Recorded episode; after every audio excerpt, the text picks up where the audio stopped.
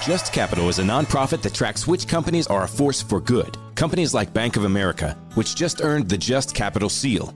Bank of America is ranked number one for ongoing commitment to their workers with initiatives like Sharing Success, which awarded 97% of their teammates additional compensation, nearly all in stock.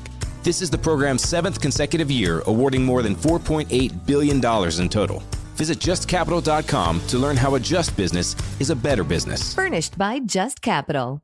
Something uh, we were talking about earlier, the weather was so perfect. And so Tim and I decided to do some outdoor activity, you know, to kind of get out. And we were shocked when we walked into this place. This is what it sounded like.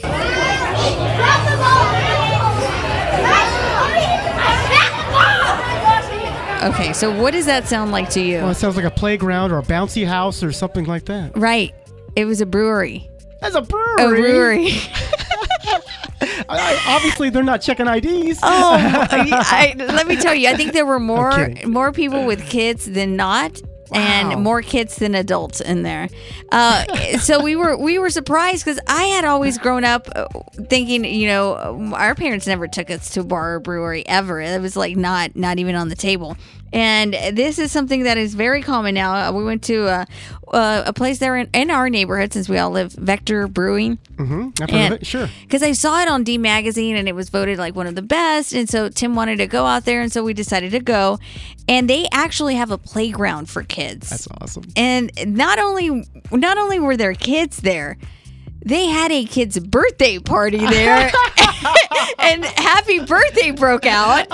And cupcakes were everywhere. And there were even trophies being distributed by uh, some coach. So it was like some kind of there was a celebration on this side, and then there was a birthday party on this side. There were juice boxes everywhere. there was kids on the floor crawling. I mean, it was it was a different and then i looked a different atmosphere. I looked at the menu and yeah indeed they do sell juice boxes for the kids Oh, I bet. Yeah, I'm envisioning kegs full of Kool Aid. that's what i think that is their next move. I was just really surprised like i don't remember growing up around that or or um, i guess breweries weren't really a big thing. Craft beer wasn't a big thing either you But, know? going, but going to bars, our parents or families never did anything like that. no. So yeah i mean different world and, and that's quite all right Did it change the whole experience for you and Oh, Tim? Tim loved it. Obviously, he's like, "This is the best of both worlds. This is awesome. You cool. Bring your kids here, man." It was like it was like Chuck E. Cheese. It really was.